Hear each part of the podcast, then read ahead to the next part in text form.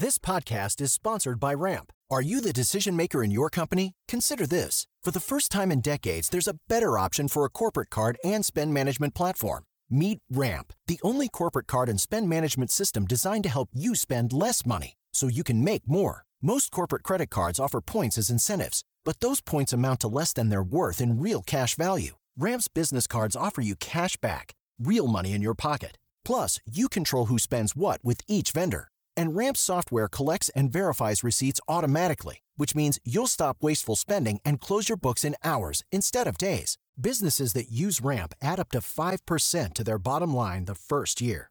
If you're a decision maker, adding Ramp could be one of the best decisions you've ever made. And now get $250 when you join Ramp for free. Just go to ramp.com slash easy. Ramp.com slash easy.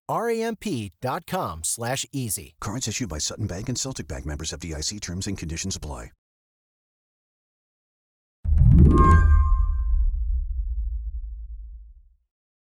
If you want a fun challenge, here's an idea for you. Pull out a calendar and try to figure out when exactly all the presidential primary contests are going down this year. I did this recently. I learned the Iowa caucuses are Monday, but just for the Republicans. I learned the New Hampshire primaries are in a couple weeks, and Joe Biden is not on the ballot. I learned that the South Carolina primary is in early February for Democrats and three weeks later for Republicans. How organized is this year's primary process? I would say extremely disorganized compared to past primaries. Ari Berman is something of a voting expert. Yeah, like on a scale of one to 10, with one being complete chaos, like where are we at? I would say we're closer to a one, but with the caveat that neither primary is going to be very competitive. So they're going to seem very orderly in that sense. But if there was to be a competitive primary, the whole calendar would be a complete mess. Characterizing an election as a complete mess before even considering that the leading Republican candidate is charged with dozens of felonies is not what I'd call reassuring. In some cases, Ari says, the primary calendar seems designed to frustrate a casual observer. Take the Republicans' Iowa caucuses next week. They are not being held on the usual voting day in this country, Tuesday. They're being held on Monday, which is a holiday, Martin Luther King Day, to be exact. What a fitting way to honor Martin Luther King with Trump winning Iowa. I'm sure this is this is the full fulfillment of the dream that Martin Luther King had in 1963. I guess it's kind of fitting that in an election year that's unprecedented in a lot of ways, the voting process is also a little unprecedented. But is any of this like democratically healthy? Probably not. If this election was happening in some other country, like, how do you think we'd be talking about it? Oh, like a banana republic. And if if there wasn't so much other noise surrounding Trump, and if there were competitive primaries on the Democratic side and on the Republican side, this would matter a lot more. Today on the show, how the 2024 primary calendar got so confusing, and why, as a result, voting in this country is about to get weird. I'm Mary Harris. You're listening to What Next? Stick around.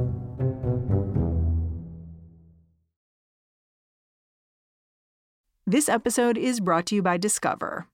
When it comes to your finances, Discover wants you to know they are the credit card that is always there for you. With 24 7 US based live customer service, everyone has the option to talk to a real person anytime, day or night. Yep, that means no more waiting for quote normal business hours just to get a hold of someone. We are talking real service from real people whenever you need it. Get the customer service you deserve with Discover. Limitations apply. See terms at discover.com/slash credit card. This is the story of the one. As head of maintenance at a concert hall, he knows the show must always go on. That's why he works behind the scenes, ensuring every light is working, the HVAC is humming and his facility shines. With Grainger's supplies and solutions for every challenge he faces, plus 24 7 customer support, his venue never misses a beat. Call quickgranger.com or just stop by. Grainger, for the ones who get it done. How is the schedule for American primaries usually gone? Like, which states go first? How did it get there? I, I think since the 1970s, it's been Iowa, New Hampshire. Uh, I think the Iowa caucus kind of emerged by accident. My understanding is kind of Jimmy Carter went there early on um, during the 76 campaign and uh, did really well. And then the Iowa caucus started to become a thing. A king making event. Uh, that's kind of how it, it, it came to be. Huh. Why does the order of the primaries and caucuses even matter? Like, how big of a deal is this to candidates, and has it always been that way? A huge deal. I mean, I think you could very credibly argue that Barack Obama would not have been elected president of the United States had he not won Iowa as his first state in 2008. I mean, that showed that he was for real. You, you also see how it derailed people. There, Howard Dean was the Democratic frontrunner until he had a disastrous third place finish in Iowa. Not only are we going to New Hampshire, Tom Harkin, we're going to South Carolina and Oklahoma. And then gave, you know, this speech that people later thought of as the Dean scream. And then we're going to Washington, D.C. to take back the White House. Yeah! That kind of almost ended his candidacy. So Iowa has played a huge role in terms of, first off, potentially elevating long shot candidates into being frontrunners, uh, or it's played a significant role in confirming that people who say they're frontrunners actually are frontrunners. And it's a small enough state that you can actually visit all of the counties uh, and you can do a lot of retail politicking. And, and, and that way, the person with the most money or the biggest name or the most endorsements isn't the person that always necessarily wins. So let's just lay out what exactly is happening next week because it is funny. Like the Republicans have their caucuses on Monday, MLK Day. The Democrats, are they even doing an in person caucus?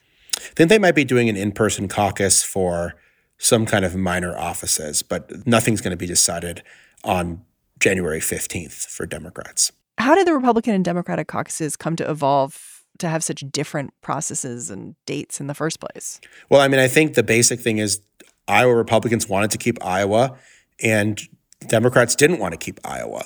And I think it's also reflective of where Iowa is. Iowa used to be a major swing state. Now it's much more of a Republican state. So Republicans are very happy going to Iowa because it solidifies their dominance of the state, whereas national Democrats wanted to move the Democratic Party away from Iowa because Iowa is not a state they view as a swing state anymore. Democrats, my understanding, have been thinking about demoting Iowa for a while now, but they kind of got a very compelling reason to do so in 2020. Can you remind us what happened? Yeah, I mean, basically, we didn't know who won Iowa. Again, that's the top lawyer for the Biden campaign ripping the Iowa Democratic Party and saying this is a big deal. It's statewide. It's a cute failure. And you better talk to us before you say anything about what happened. Today. Acute, the one word. The votes took forever to be counted, and they were contested in terms of who won. And it was it was it Bernie Sanders or was it Pete Buttigieg or was it Amy Klobuchar? And, and in the end, uh, it made a lot of people very angry. And no one could kind of argue that they got an Iowa bounce because nobody knew who won the state. And I have been to an Iowa caucus, and the way they add up the votes is extremely confusing. It's not like okay, you have a vote and it's counted. It's it's gone through this whole complicated math process that looks like you're scribbling a bunch of crazy numbers on a whiteboard. Uh, and so I'm not surprised this thing finally went kaput, um, but I think that was the last straw for saying not only is Iowa not reflective of the Democratic Party or the country as a whole, but they can't even count their votes properly.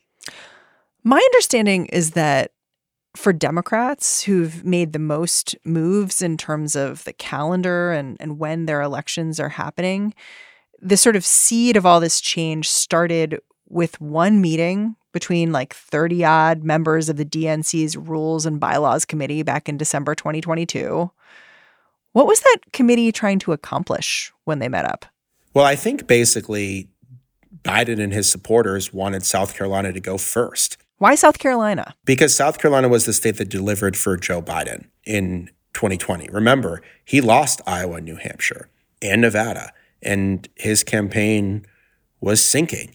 And he was rescued by black voters in South Carolina. And the dean of the U.S. House delegation there, Jim Clyburn, is widely seen as delivering not just the primary, but likely the presidency to Joe Biden. But you could also argue that South Carolina is a solidly red state. a Democratic presidential candidate hasn't won there since 1976. That's, I think, a very legitimate critique. And that's why I think it makes more sense. If you want to have a more diverse state, why don't you have Michigan or Georgia go first? Which are real swing states. Yeah, which are real swing states. I think there's benefits from having South Carolina go first in terms of the concentration of black voters there, and that is the largest and uh, most loyal Democratic voting bloc. And I think it makes sense that they're finally getting the acknowledgement of their power. But I think there's also states in which black voters have a lot of power, like a Georgia, like a Michigan, where those states are actually competitive. And there'd be a lot of benefits to Democrats campaigning there compared to campaigning in South Carolina, which everyone knows is going to go red and doesn't even have a single competitive congressional district right now. Okay, so Democrats, they decided they wanted to start with South Carolina. They said February 24th is the day. But that is not actually what's happening because New Hampshire essentially muscled in and said, not so fast. Yeah, New Hampshire is basically holding a rogue primary. totally normal. Sounds very normal. They say that they have a state law that says they're the first primary. And so they have to hold it. But none of the votes in New Hampshire are going to count towards the actual result of the primary. And not only that, but Biden's not even on the ballot. So he's mounting a write in campaign to try to win the state so he doesn't get embarrassed by whatever other Democrat is running a nominal campaign against him. This seems not functional. How does New Hampshire explain itself here? New Hampshire explains itself that basically Democrats knew when they moved South Carolina ahead of New Hampshire that New Hampshire still was going to be the first primary in the nation. So they're essentially rebelling against the moves by the National Party. This has happened in the past, but I don't know if it's ever happened this early that there's fights over which state comes first and are the votes even going to be counted there. But according to the Democrats, the New Hampshire primary is completely irrelevant. It doesn't actually count. Have the Democrats really processed what happened here?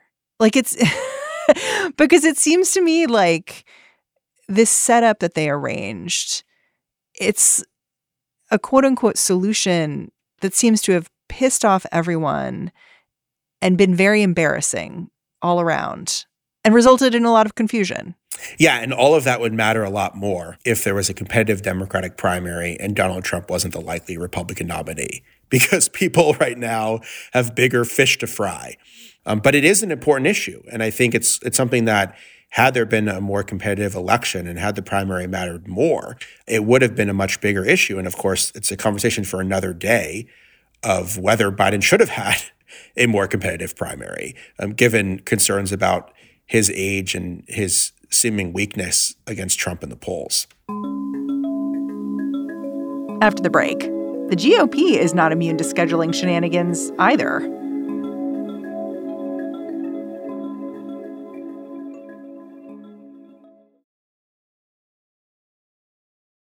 This episode is brought to you by Progressive Insurance. Hey, listeners, whether you love true crime or comedies, celebrity interviews, news, or even motivational speakers, you call the shots on what's in your podcast queue, right? And guess what? Now you can call the shots on your auto insurance too. Enter the Name Your Price tool from Progressive. The Name Your Price tool puts you in charge of your auto insurance by working just the way it sounds. You tell Progressive how much you want to pay for car insurance then they'll show you a variety of coverages that fit within your budget, giving you options. Now, that's something you'll want to press play on. It's easy to start a quote, and you'll be able to choose the best option for you fast. It's just one of the many ways you can save with Progressive Insurance. Quote today at progressive.com to try the Name Your Price tool for yourself and join over 28 million drivers who trust Progressive. Progressive Casualty Insurance Company and Affiliates. Price and coverage match limited by state law. While the Democrats are busy dealing with a messy primary calendar of their own design, the Republicans have their own challenges. Take what's about to happen in Nevada. In early February, that state will hold both a Republican primary and a Republican caucus. Here's why. A couple years back, local legislators passed a law that required a primary election. But that made GOP operatives balk. Eventually, they decided they would simply have a caucus anyway and ignore the primary results altogether. That allowed the GOP to write their own electoral rules. They require people show up in person and bring a state ID with them. Oh, and there's one more thing. Candidates can only be on the ballot for the caucus or the primary, not both. That means half the candidates are competing in the February 8th caucus, and the other half are competing in the primary two days earlier. Trump is competing in the caucus, but Nikki Haley is competing in the primary. I mean, it, it's so confusing. Like how I, I don't even know how Republicans can keep track of this um, and which they're which one they're going to vote in. But it's kind of like election denialism to its most extreme that says, okay, we're going to hold an entirely different election because we don't like the way that our state votes. I mean that that's that's insane. I mean, you can't do that in November. It's like the Republicans were totally able to like slip out of the way the state wanted to run the election. Nevada is a pretty blue state. And my understanding is that the legislature passed rules basically being like, we want our primaries to be run like this. Like, here's how, how we're doing it. And the Republicans just said no. But then because our primary system is set up so that the state parties run it, it's like, oh, well, uh, yeah, we have that rule, but I guess the Republican Party locally is running it, so it's a caucus now. Yeah, and they I mean they've had caucuses in years past, so it's not totally unprecedented, but the reason for it now is totally unprecedented. And caucuses shut out many more people than primaries because of the way they operate. And so the caucus is going to disenfranchise a lot of people just by the fact that they're holding a caucus and it's also held to much stricter voting laws than would have existed in the primary. And they're days apart, which is even more confusing. If I was a Republican in Nevada, what do I do? Well, that's what Republicans are going to have to figure out. And again, they just elected a Republican governor in Nevada. So, I mean, it's a it's a Democratic leaning state, but Republicans have won elections there. And not only that, they they have a number of competitive congressional elections potentially. So, I mean, the Republican Party doesn't want to be in a position where it's screwing everything up. Um, in a place like Nevada, but that's what it seems like they're doing. And, and Nevada was one of those states where you had extreme MAGA election deniers who lost elections for things like Secretary of State and Attorney General that they otherwise could have won. That happened in other places as well, but Nevada was a, a prime example of that. And now those same election deniers that lost in 2022 seem to be running the party in 2024. Yeah. It's funny because as we talk, you're making this point, which I think is well taken, which is that, you know, listen, like people are just assuming it's going to be a Trump Biden rematch. So actually, all this chaos, like it would have mattered more in a different kind of year. And I think that's true. But I also think that arguably the parties are diluting the voter pool even further by making this confusing system that it's very hard to just understand what should I be doing here? When should I be voting? Who should I be voting for? Why isn't the president on the ballot? Do you worry about that? Yes, especially because if you're participating for the first time, let's say you're a first time voter and you're confused or uh, you're disenfranchised, you're going to be less likely to vote in the November election. So I think getting people to vote in primaries is a great warm up to getting them to vote in the main event, which is the general election. And if they can't vote in the primary or the caucus, or they don't think their vote will matter in the primary or caucus, that cynicism could extend towards uh, November. And also, a lot of people are unhappy about the two candidates. So it would actually be a lot better if there were clear rules and there were also a meaningful debate on both sides. And I think it's unfortunate from my perspective, from a small d Democratic perspective, I think it's unfortunate that there weren't more alternatives on both sides to the two major frontrunners. Because if the public is so disgusted with both frontrunners for different reasons. But if if the public is unhappy about a Trump Biden rematch, which it seems like they are, if you if you look at the polling, and seventy five percent of Americans want a different kind of contest or something to that effect, then how come more choices didn't emerge in the primaries? Because that's the only way to get a kind of different candidate to emerge in the general election. Hmm. You know, we haven't even talked about another huge element at play in the primaries, which is that Donald Trump, the frontrunner for the Republican nomination, has been kicked off the ballot in Colorado and Maine. Yeah. Yeah, that thing how, too. how is uncertainty around Trump's status causing chaos for election workers? Like, how is how's that going to trickle down? I think election officials in general have just been put in a very, very difficult position um, because of the uncertainty over the calendar, because of the uncertainty of who's going to be on the ballot, because of the threats that they're facing. I mean, the, the decision to take Trump off the ballot has dramatically escalated the threats that the election officials in those states were already facing. And the, the real prospect of political violence in America, of threats being sent into state capitals, of threats being sent against judges and election workers. I mean, the, the 2024 election is, is taking place amongst a very, very scary backdrop. Uh, and I think the, the concerns about voting um, just intensify what is already a very unpredictable atmosphere in this country right now as we're head into a presidential election year. Yeah, it's funny. I'm thinking back to the 2020 election when, of course, so many election workers faced people banging on their doors, questioning their work. And I do feel like the chaos in the calendar, the chaos about who's on the ballot where, it actually creates a much higher degree of difficulty for maintaining that trust with election workers. Yeah, and I have another concern, which is that a lot of those people that are banging on the doors in 2020 to try to overturn votes might be in charge of counting votes mm-hmm. in the next election, or might be Republican poll watchers, or might be Republican Party chairs. And that a lot of the people that were insurrectionists or supporters of the insurrection or did insurrectiony things have been promoted in the Republican Party. I mean, things like political violence and somehow things like overturning elections, far from being repudiated, have been legitimized among very key aspects of the Republican base. Is there a solution for this chaos we're about to see in the primary process?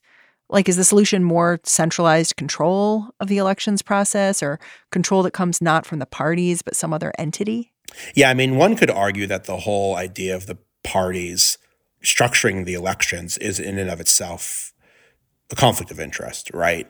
I mean, whoever is the frontrunner of the party, and if it's a sitting president, they're going to control the process, right? They're going to control the institutions, the state parties, and the national party in particular that make these kind of decisions. And that's an inherent conflict if you want some alternative. Um, I think it would be nice if the calendar was standardized for both sides. I think it would be good if things like caucuses were abolished and primaries were opened up um, so that more people participated. Um, I think it would be good if these kind of decisions were made with more buy-in from the public compared to kind of feeling like it's being done in smoke-filled um, back rooms. Um, so I think a, a lot of it could change. You've said how in some ways you anticipate like this election's chaos is just going to kind of like skate by this year because there's so much other chaos layered on top of it. You know, one of the major candidates is in and out of court, et cetera, et cetera. Is there any pressure to fix this system before the next big election? Well, I mean, I think they're going to see how it goes. I think if Nevada is a total laughing stock uh, because of the dueling primaries and caucuses, there's going to be a lot of pressure to try to standardize it for the next election. I think if uh, Biden were somehow to lose New Hampshire or Democrats were to lose critical races in New Hampshire and they could point back to the fact that they're no longer the first state primary, then there might be more pressure to put New Hampshire back in. And I think we're also just going to have to see how this thing unfolds in terms of South Carolina, Michigan, other states going first on the Democratic side. So all of these decisions can be revisited. And nothing is really set in stone here. And I think that this is going to be kind of a test run and people are going to see how it goes. But my guess is that not that this isn't an important conversation, Mary, but my guess is a lot of other events are going to overtake it. Oh, but that seems like a problem to me because the next round of this, it won't be Trump and Biden. It, it just won't. And these processes will need to be strong so that whoever is there, it's not a total disaster. Yeah. Yeah. Well, uh, it's like you know, when you're dealing with your kids and you have to kind of compartmentalize the level of messes and what is the biggest one. And I think that this is a mess, but I think in the, the eyes of others, there's bigger messes that need to be solved first. Ari Berman, I'm super grateful for your time. Thanks for coming on the show. Always great to be on with you. Thanks, Mary. Ari Berman is the national voting rights correspondent for Mother Jones. He's also got a new book out this spring. It's called Minority Rule The Right Wing Attack on the Will of the People and the Fight to Resist It. And that's our show. What Next is produced by Paige Osborn, Elena Schwartz, Rob Gunther, Madeline Ducharme, and Anna Phillips. We are led by Alicia Montgomery with a little boost from Susan Matthews. Ben Richmond is the Senior Director of Podcast Operations here at Slate. And I'm Mary Harris. Thanks for joining us. Catch you next time.